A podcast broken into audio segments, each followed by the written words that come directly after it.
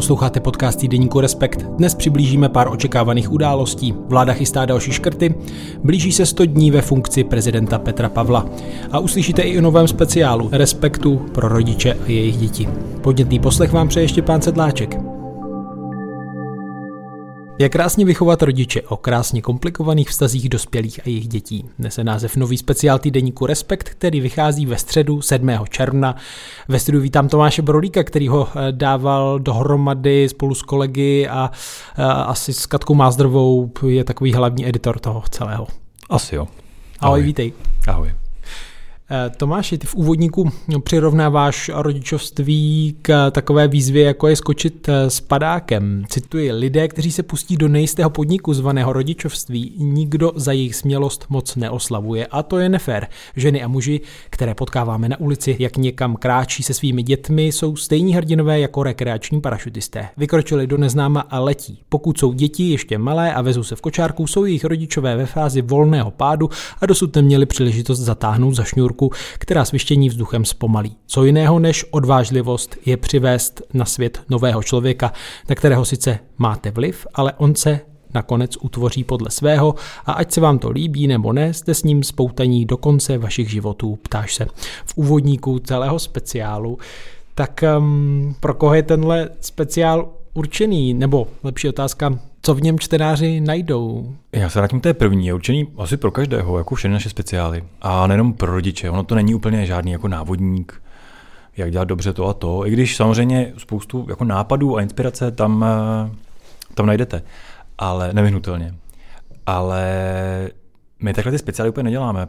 Ten speciál je to prostě úplně novinářská práce, takže to východisko je hrozně jednoduché. Každý je něčí dítě, ale kdo je něčí rodič a, a každý je součást nějaké rodiny, skoro každý.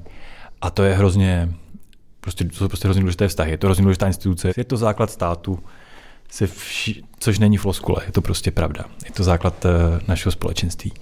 A takže to, jak, jak různí lidé ty vztahy v tomhletom, v tomhle vlastně intimním okruhu, jak se je uspořádávají, jak je žijí, jak řeší nějaké situace, do kterých se dostane každý, jak řeší situace, do kterých se nemusíte dostat a díky bohu nedostanete, nebo bohužel nedostanete, to už záleží, o jaké jde, tak je prostě v každém případě hrozně zajímavé to sledovat, koukat na to, jak prostě lidé se v různých eh, momentech těch svých životů chovají.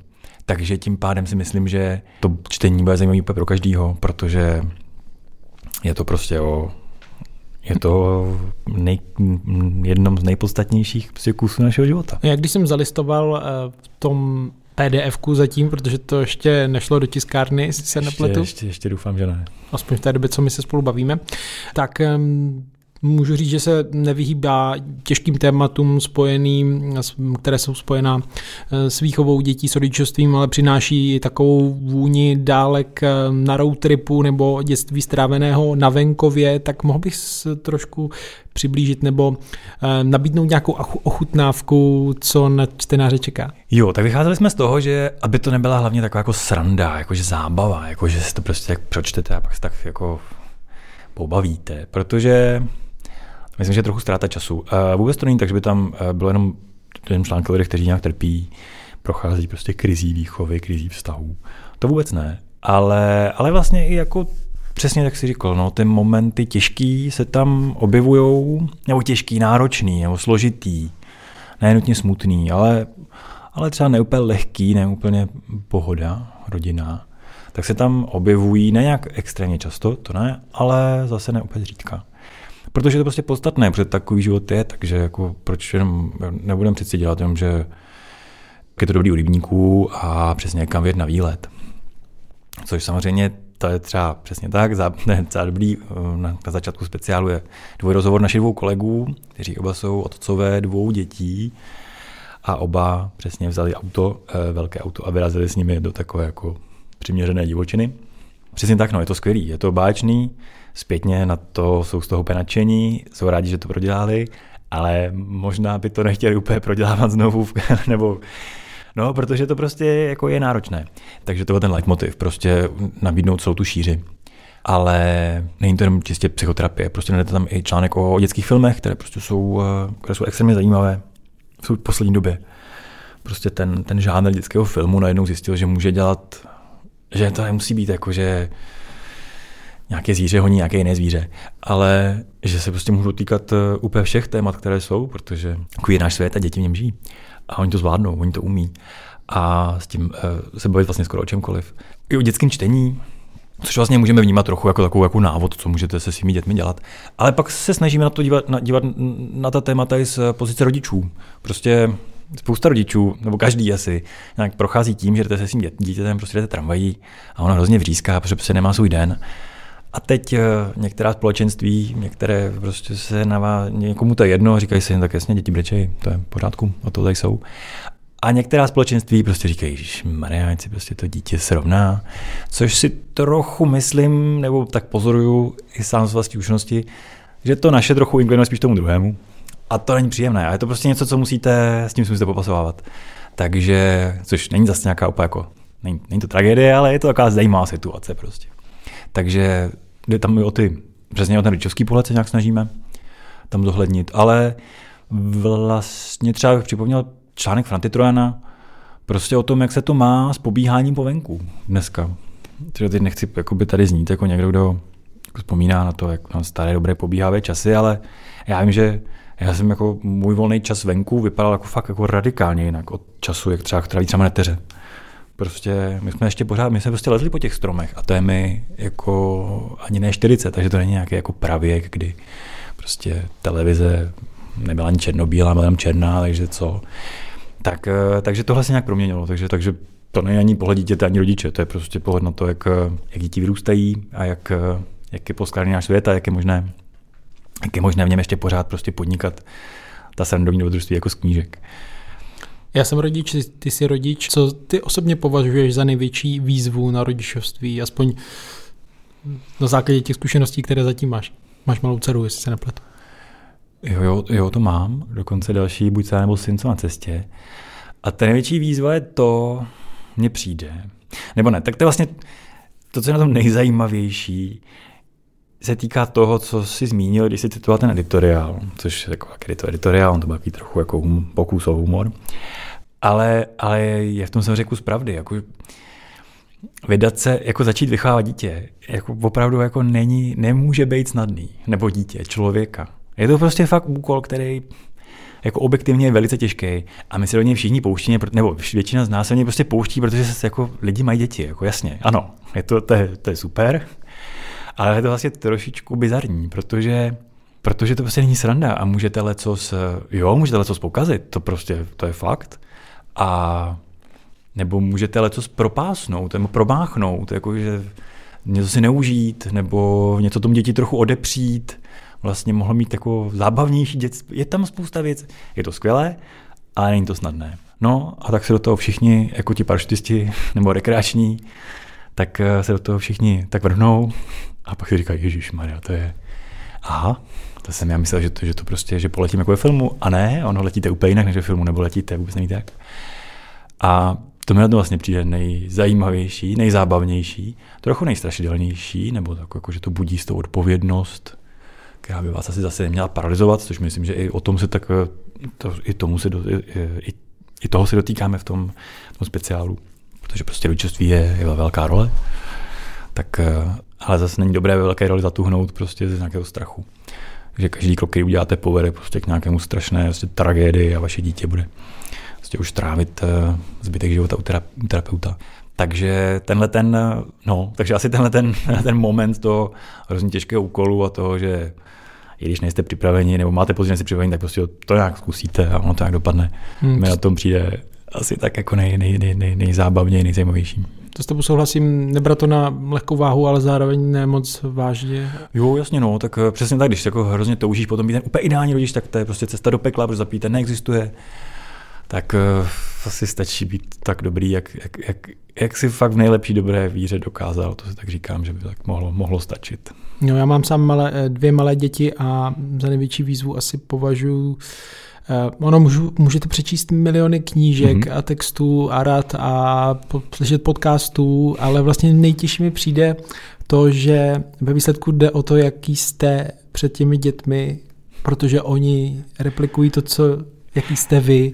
To znamená, jo, to že si je nemůžete vytvářet eh, podle nějakých kodexů a podle toho, co jim budete říkat, ale do velké míry budou eh, nějak vás kopírovat. To znamená obstát jako celý člověk před nimi. To je strašně těžké. Je to těžké, ale zase to může trochu uklidňovat, protože pokud nejsi jako přesvědčen, že jsi špína člověk, což eh, samozřejmě člověk by asi měl mít trochu odstup od sebe, ale nemusí si nutně myslet, že je prostě morální zrůda, tak, tak je to asi dobrý, jakože jasně nenaplní se každá, každý bod příručky, jasně, že ne, ale, ale nemůže to dopadnout moc špatně, pokud, pokud člověk není úplně tak, to může být trochu uklidňující.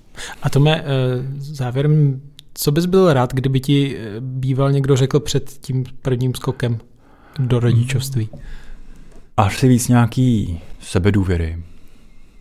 Nemyslím jako představit, že to dělám nejlíp, jak to jde, ale, ale nějaký sebedůvěry. No, nějaký důvěry vlastní schopnosti. To by myslím, že by mohlo jako trošičku usnadnit asi mě, ne úplně asi dítě, dítě to asi jedno, ale asi mě by to něco jako usnadnilo. Tak možná to, přiměřená sebedůvěra. A můžeme k tomu přidat, eh, přečtěte si speciál. Tak to je jasné, to je jasné. Dodává Tomáš Brolík. Díky. Já děkuji. Ve studiu vítám Ondřeje Kundru. Ahoj. Ahoj. Hlavním ústředním článkem reportáží nového týdeníku s pořadovým číslem 23 je článek, který si sepsal ty eh, s Františkem Trojanem, který se týká právě 100 dní ve funkci Petra Pavla pod titulkem Pohybujeme se jako v minovém poli. Tak eh, Blíží se to zhodnocení, protože jestli se nepletu, tak eh, to tedy připadá těch 100 dní na 17. červen. To bude tedy 100 dní, kdy se dá zúčtovat eh, s tím, jak si vede Petr Pavel ve funkci z pohledu toho, co si přece vzal. Tak na úvod stručně, jak se mu to daří? To samozřejmě si každý musí posoudit sám podle toho, jak hodně si nastavil nějaká kritéria, podle kterých to chce měřit nebo vážit. Já myslím, že v tom základním asi se chová očekávatelně. To znamená, vystupuje poměrně jako civilním způsobem, tak jak ho lidé měli možnost poznat během prezidentské kampaně, nebo ti, kteří ho sledovali, tak ještě roky předtím. To znamená, že zatím se Pražského hradu jako nezbláznil, to se tam poměrně často stává, ta instituce velká, krásná na kopci s vysokou katedrálou k tomu svádí je to takový dvůr, tak to se mu zatím jako nestalo v různých jako drobných civilních projevech, kdy dává přednost lidem, když někam jako jdou nebo táhne kufr s ochrankou, nebo prostě si skočí jenom do divadla večer a nikde to jako nehlásí se svojí ženou. A těchto těch 50 odstínů normality v případě Petra Pavla by šlo najít asi jako celou řadu. Tak to si myslím, že je takový jako hlavní moment, který zatím vystupuje z toho jeho prezidentství, takových těch hlavních politických věcech zatím jako uspěl v jedné a to je prosazení si svých třech ústavních soudců. By to trošku bylo napínavé, protože původně ústavně právní výbor Senátu je odmítnul, No a snaží se nějakým způsobem se svým týmem přebírat Pražský hrad, což si myslím, že ještě rozhodně jako nemá plně v rukou. Kdyby si měl vybrat eh, už teď třeba nějaký neúspěch, eh, co oproti těm očekáváním třeba se mu nedaří, eh, když pomenu to předávání Pražského hradu, o tom bych se ještě pobavil. Já myslím, že to, co zatím jako není jasné a to, co sám neví podle mě ani Petr Pavel a jeho nejbližší spolupracovníci, je to, čím přesně bude chtít eh, naplnit ten prezidentský úřad těch dalších pět let. Tak nepochybně to bude jako nějaké pokračování normální ochování, větší přítomnost prezidenta ve veřejném prostoru, dávání vlastně prostoru a setkávání se s různými jako upozaděnými lidmi v této společnosti. To jsou všechno věci, co ti předchozí prezidenti moc nedělali. Petr Pavel to naopak dělá určitě nějaké západní proatlantické směřování ale to jsou takové ty jako běžné normální věci, které on říkal, že bude dělat a tak se dlouhodobě ostatně jako profiloval, ale to, co zatím jako není jasné, co bude eh, jako hlubší rozměr jeho prezidentství. Třeba u Zuzany Čaputové by člověk mohl říct, že to je úplně jako až detailní sní lepění na dodržování eh, zákonů a ústavy na Slovensku a to i v okamžicích, kdy eh, Zuzana Čaputová by se mohla pohybovat na hraně ústavy a třeba někoho nejmenovat nebo někoho pomoct odvolat, eh, kdo jde eh, vlastně proti slovenské demokracii. ale nedělá to, protože je to prezidentka, která jako hluboce brání všemi svými kroky právní stát. Na Slovensku musí k tomu nasazovat větší energii, větší odvahu, ale to třeba mně přijde, že vystupuje u toho jejího prezidentství, že to byla prezidentka nebo že to je prezidentka, která je detailně spjata s bojem za právní stát. Petr Pavel si tahle ta tohleto téma, nebo možná několik, spíše to bude několik takových témat, které eh, bych chtěl, jako kterým by se chtěl věnovat eh, celých těch pět let, tak si to teprve pro sebe formuluje a myslím si, aspoň tak o tom na hradě eh, mluví, že čas na nalézání nějaké jako mírné upozadění se a věnování se vlastně debatě o tom, jaký chce být prezident, tak k tomu budou věnovány ty letní prázdniny, co jsou před ním. Ta kvalita prezidentství, jeho úspěch do velké míry závisí na lidech, kterými se prezident obklopí na sestavě celé té prezidentské eh, hradní kanceláře, tak ehm, daří se mu to a už je ten tým kompletní? V těch hlavách, teď myslím v těch jednotlivých šéfech, eh, už jako víceméně kompletní je. Už delší dobu má kancléřku, což byl vlastně první člověk, který přišel na Pražský hrad ještě když se tam Petr Pavel necítil bezpečný kvůli možným odposlechům tak eh, ta tam je. Pak eh, má lidi, kteří vedou zahraniční, domácí nebo politický odbor, všechny ty další odbory třeba na ten zahraniční si přived eh, podle mě jako hodně kvalifikovaného, respektovaného diplomata pana Zajíčka, který měl na starosti de facto vedení českého předsednictví eh, při Evropské unii, které bývá oceňováno eh, jako úspěšné. Teď myslím takovou tu vedoucí exekutivní část toho předsednictví, která tedy spadala pod něj, ta každodenní práce. To, co zatím na Pražském hradě asi naplněno není, jsou další jako tabulková místa, která se tam vytváří, protože po Miloši Zeman Zemanovi tam bylo poměrně prázdno. Miloš Zeman moc nepracoval, na tom hradě moc nebyl, nepotřeboval moc analýzy, takže nepotřeboval tam ani zaměstnávat lidi, odborný aparát, které, kteří by mu ty analýzy připravovali pro nějaké kvalifikované rozhodování, kteří by pracovali s datami, dělali nějaké rešerše, jak daný problém řešit třeba v mezinárodním kontextu tak eh, Petr Pavel se snaží to naplnit, eh, ten hradní tým, eh, ale jak říkám, nejsou tam tabulková místa, takže tam dělají různé jako šachy a hledají tam, jak je vlastně jako vytvořit ve chvíli, kdy zase Pražský hrad nemá úplně jako zbytnělý rozpočet. Hmm. O té situaci na hradě, nejen personální, právě pojednává podstatná část vašeho článku. Já musím říct, že když jsem si to pročítal, tak mi, to, tak mi vyvstala v hlavě jedna scéna z filmu Miloše Formana Hoří má panenko. Přátelé, věnujte mi chvilku pozornost. Stala se nám taková nepříjemná věc. Nechci to tady roztahovat a nechci z toho taky dělat aferu. Někdo nám zebral z tomboli několik cen. Nemůžeme pokračovat. My, Beňko, zasneme. Bude tma v této nastalé tmě ten, kdo to zcizil, to tam odnese.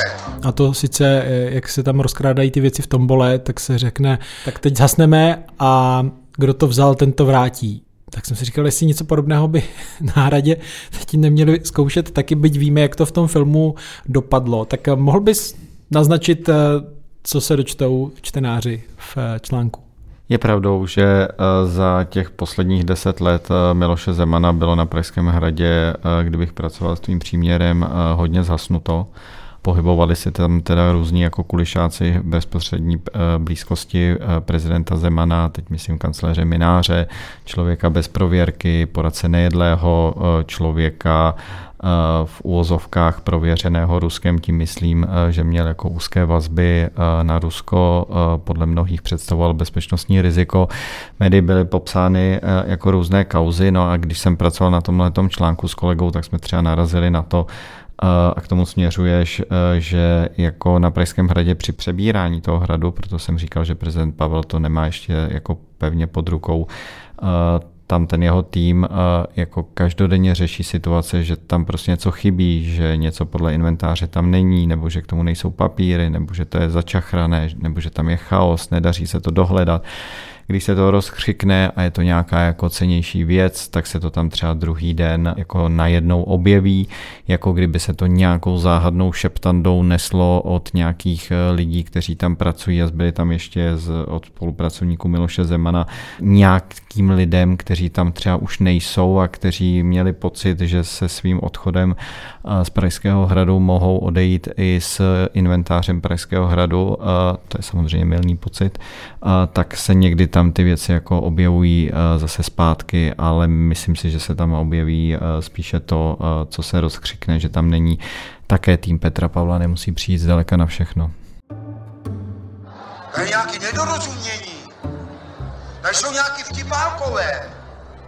Jasně jsem řekl, bude tma, až se zhasne, tak ti, co to sebrali, to odnesou na své místo. A ne obráceně, ne obráceně. A dobrá zpráva je, že eh, teda eh, jako královská koruna eh, zjevně na svém místě pořád je na Pražském hradě. A 13 klíčů, nebo kolik jich je? Je jich hodně, ale je pravda, že se někdy nedaří dohledat klíče od některých trezorů, tak také není jasné, co v těch trezorech je. Teď se tam ty klíče nějak jako dohledávají tak jestli se čekovalo, jestli jsou všechny klíče vlastně od královské koruny, tak to nevím, ale předpokládám, že by měly být, protože drtivá většina z nich nespadala vlastně pod eh, majestát hlavy státu a měli je držení, řekněme, kredibilnější lidé. Nejen o tajemných trezorech na hradě se dočtete. V článku pohybujeme se jako v minovém poli z pera Ondřeje Kundry a Františka Trojana. Díky Ondro. Díky taky. Škrty v rozpočtu se nově chystají už na letošní rok, protože díra ve státní kase za prvních pět měsíců je už skoro stejně velká, 271 miliard, jako si vláda naplánovala na celý rok, 295 miliard korun. To je naléhavý problém. Řešení má být oznámeno tento týden. Píše v komentáři v eh, aktuálním čísle týdenníku Respekt s pořadovým číslem 23 Jiří Nádoba. A, a Jirku také vítám ve studiu podcastu Týdenníku Respekt. Ahoj. Ahoj. Tak co nás tento eh, týden eh, čeká? Vláda bude na vězním zasedání eh, ve Vimperku. Koukal jsem, že tedy na programu má vedle velkých celostátních témat, jako je aktualizace plánu obnovy, třeba i otáčivé hlediště v zahradě zámku v Českém Krumlově, ale dojde tedy i na tenhle naléhavý problém. Tak co s tím? A je asi třeba trochu ujasnit pojmy, protože teď se nebavíme o konsolidačním balíčku, o rozpočtu na příští rok, ale o tom letošním rozpočtu a o tom, že naráží na dluhový strop. No tak doufujeme, že otáčivé hlediště zůstane v provozu. To je krásná věc, na to by se sahat asi nemělo. Ale jinak ano, říkáš to správně. Letos bude v tom rozpočtu také potřeba něco dělat. Eh, dosud všechny ty velké zprávy a ty velké tiskové konference, které vláda měla, které ministři pak vysvětlovali, tak všechno se to týkalo příštích dvou let. A teď se zjišťuje eh, to, co už se tak nějak trochu tušilo, že peníze budou chybět i v tom rozpočtu na letošní rok, takže s tou dietou bude potřeba začít trošku dřív. A jak se to provede, na tom by se měla vláda dohodnout tento týden. O, o jakém množství prostředků se budeme bavit, kolik budou hledat asi? Tak minister financí Staňura říkal minulý týden, že by mělo jít zhruba o 20 miliard pro letošní rok. Jak si správně říkal ta čísla, tak eh, ten deficit už vlastně skoro vyčerpali za pět měsíců, ten, co si naplánovali na celý rok, ale je tam jistá naděje, že v druhé polovině roku do toho rozpočtu dotečou nějaké další peníze ve větším objemu, čeká se rekordní dividenda z Česu, to už je vlastně v podstatě hotová věc. Eh, čekají se příjmy z těch mimořádných daní, což jsou opět peníze hlavně z Česu. Tam ještě není úplně jisté, kolik jich vlastně bude. Nebude jich tolik, kolik vláda čekala. Na druhou stranu možná ani nebude muset tolik peněz utratit za pomoc s drahými energiemi, jako původně čekala, takže tam by se to mohlo aspoň částečně třeba nějak pokrýt. Zmínil si revize Národního plánu obnovy, tak já myslím, že tam teď probíhá nějaká horečná příprava, jak co nejvíc věcí zaplatit z těch evropských peněz, které jdou do toho plánu obnovy a ne z rozpočtu, protože vlastně ta vláda je v takové trošku kuriozní situaci, kdy ne v tom svém rozpočtu jí to nevychází, musí tam škrtat a z druhé strany tady teď přitékají nejen ty standardní evropské fondy, na které jsme byli zvyklí od členství, ale i nové mimořádné fondy vytvořené už v covidu a potom kvůli energetické krizi, takže tady jsou příležitosti sáhnout si na velké miliardy z Unie. Háček je v tom, že ty obvykle je potřeba utratit na něco speciálního a ne úplně na to, co má vláda v rozpočtu, jako jsou třeba důchody nebo sociální dávky.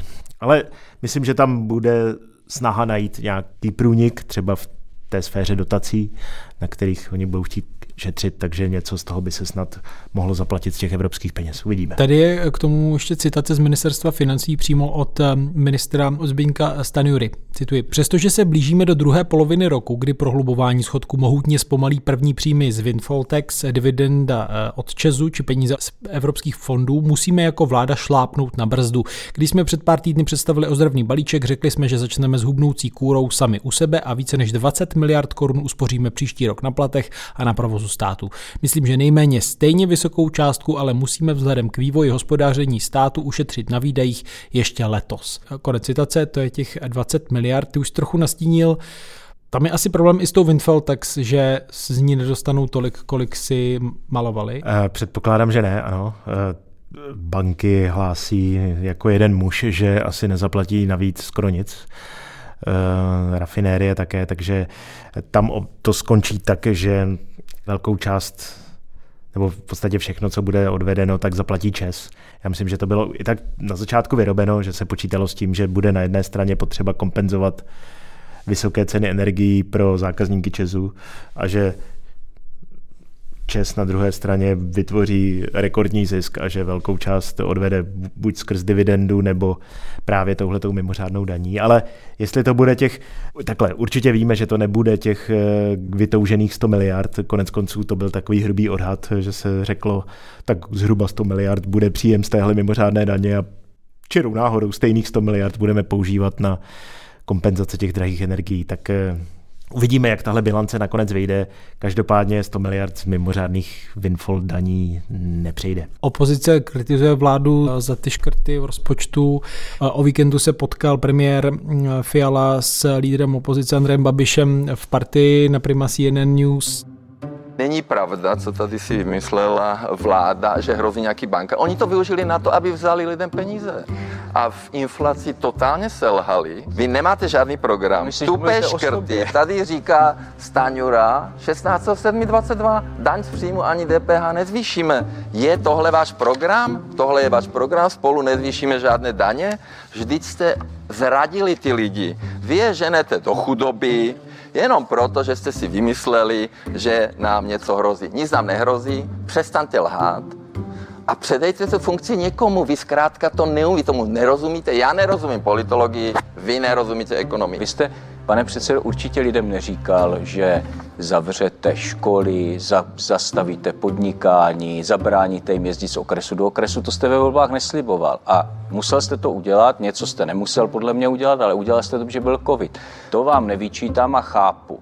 A tak myslím, že je docela normální, že když čelíme ruské agresi na Ukrajině, s kterou nikdo nepočítal, nikdo, a ze všemi důsledky, které to má, tak musíme upravovat tu politiku, kterou jsme měli před volbami. Babiš mluvil o tom, že zradili lidi, protože slibovali, že nebudou zvyšovat daně a že nic nehrozí, nehrozí žádný krach, tak eh, nehrozí nic. Tam byly ještě lepší věci, třeba, že tahle vláda nemá ráda lidi, takže proto jim nechce dát peníze. Bezprostřední bankrot tady samozřejmě žádný nehrozí, to je pravda. Problémů si dál půjčuje. Není to tak jako ve Spojených státech, že bychom narazili na nějaký tvrdý dluhový strop, za který už dál si vláda půjčovat nemůže. Důležité, jak, je, jak to potom vyjde v tom celoročním srovnání, ale není to tak, že by zbytek světa přestal Česku půjčovat, jakmile vyčerpáme ten schodek, který jsme si namalovali sami loni. Jo. Takže tam e, normálně všechno poběží dál. Je dost možné, že ten schodek nakonec bude o něco větší, že prostě ten stát si půjčí víc.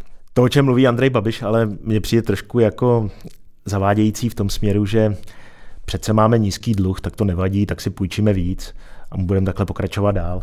Tak e, proti tomu stávající vláda říká, že takhle to přece jenom dál nejde, že už e, čtvrtým rokem si půjčujeme enormní sumy a že by bylo jako rozumné se nějakým způsobem vrátit do nějakých udržitelných kolejí. Takže e, ano, žádný krach nehrozí, nehrozí žádné zastavení fungování státu, nic takového. Jde jenom o to, jak rozumná a zodpovědná ta politika bude, jak moc prostě chceme dál jet na dluh a půjčovat si jen plus minus miliarda denně to vychází. Jo. Takže přijde mi, že to není moc dlouhodobě udržitelné a není to ani moc odpovědné, jako vládnout s tím, to by uměl každý, že? Jako, když si každý den půjčím miliardu navíc. Vláda tedy hledá peníze jak na straně eh, výdajů, tak eh, příjmů. Řekl bys, že z povahy té pětikolice um, třeba nevidí nějaké možné zdroje, mimo jiné kvůli nějakému ideologickému zakotvení těch stran, že prostě na některé peníze sát nechce? No tak určitě, to jsme tady probírali eh, mnohokrát. Jak říká třeba teď docela dobře Vladimír Špidla, s touhle tezí obchází různé rozhovory a různé konference, tak eh, na tu věc se dá dívat různě. Můžeme se podívat o pár let zpátky a říct si, že jsme z toho rozpočtu vyndali některé příjmy, snížili se prostě ve velkém daně. A kdybychom to vrátili do určité míry aspoň zpátky, teď mluvím o zrušení superhrubé mzdy a s tím spojeném snížení daní napříč celou společností o 7% všem, přibližně, tak eh, kdybychom tohle vzali zpátky, tak eh, v tom rozpočtu by najednou bylo spousta peněz navíc. Eh, snižovaly se i jiné daně, daň z převodu nemovitostí, například snížená daň spotřební z nafty, ta se teď má narychlo zase vracet, tak v tomhle směru vláda chce něco dělat. Ale je tady ten prostě velký deficit, ta velká díra vznikla tím, že se hodně snížily daně a teď se to snaží ta vláda dohánět nějakým jiným způsobem a i některé strany by tu věc revidovaly, ale ODS je kategoricky proti, takže tudy nejede vlak a je potřeba se s tím tak nějak jako smířit v těch komentářích asi a hledat ty věci, nebo smířit. Vzít to jako realitu, a um, uvidíme, jakým způsobem se té vládě podaří tenhle výpadek vynahradit. Tak uvidíme, s čím přijdou ve středu ve Vimperku. Jiří Nádoba byl hostem. Děkuji. Díky moc. Díky, že nás čtete a posloucháte. Připomínám, že podcast týdeníku Respekt je pod, vzniká díky podpoře předplatitelů a také pokud nás posloucháte 5. června, tak ještě můžete hlasovat eh, v anketě Podcast Roku na stránkách www.podcastroku.cz. Také bych vás rád pozval na debatu s Respektem a, a zároveň natáčení podcastu Čtení s Respektem, eh, která se bude konat úterý 13. Eh, června v čítárně Unijazz na Žižkově v Praze. Budeme se bavit o knihách, posledních knihách, které vyšly v češtině sociologa, francouzského sociologa Bruna Latura s Pavlem Baršou a Romanou Jungwirth Březovskou. Naslyšenou a naviděnou se těší Štěpán Sedláček.